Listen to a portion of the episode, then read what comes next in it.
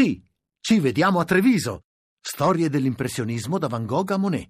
Una mostra che non puoi perdere. Scopri tutto su lineadombra.it. Accadde domani. Viaggio nella storia. 3 novembre 1957. L'Unione Sovietica manda in orbita la cagnetta Laika. Il lancio dello Sputnik II con la cagnetta Laika ha permesso di studiare importanti aspetti del volo biologico dello spazio. Il lancio in orbita del primo satellite artificiale della storia, lo Sputnik 1, rappresenta per l'Unione Sovietica un enorme trionfo, manifestando al mondo gli enormi progressi ottenuti in campo missilistico e nella ricerca spaziale e provoca grande costernazione nei paesi occidentali. Non solo, a poco meno di un mese viene inviato in orbita lo Sputnik 2, il secondo satellite nella storia. A bordo però c'è Laika, il primo essere vivente a viaggiare nello spazio. Tutto il popolo sovietico è grato grato per il progetto dell'Agenzia per la ricerca scientifica ed è grato a tutte le persone che vi stanno lavorando nelle loro sedi. Dedicheranno il loro lancio al ventunesimo congresso del Partito Comunista dell'Unione Sovietica.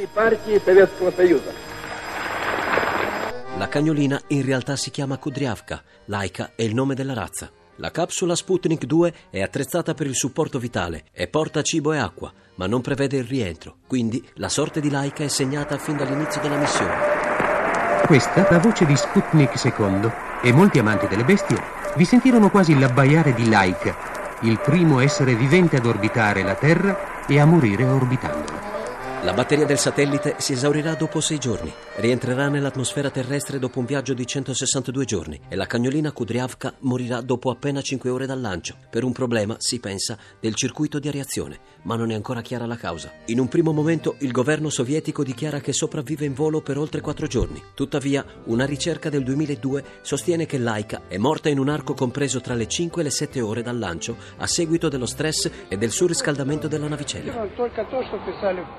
Sapevo solamente dai giornali, la verità è dai giornali, per cui non abbiamo avuto nessun'altra notizia interna. Noi eravamo convinti che la laica fosse andata nello spazio tutto il tempo, poi sapevamo che era morta, però non più di così.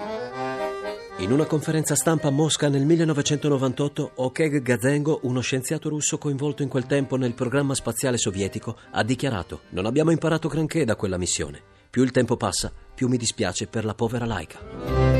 A domani da Daniele Monachella, in redazione Alessandra Rauti, le ricerche sono di Mimmi Micocci, alla parte tecnica Alessandro Rosi, la regia è di Ludovico Suppa. Il podcast e lo streaming sono su radio1.rai.it.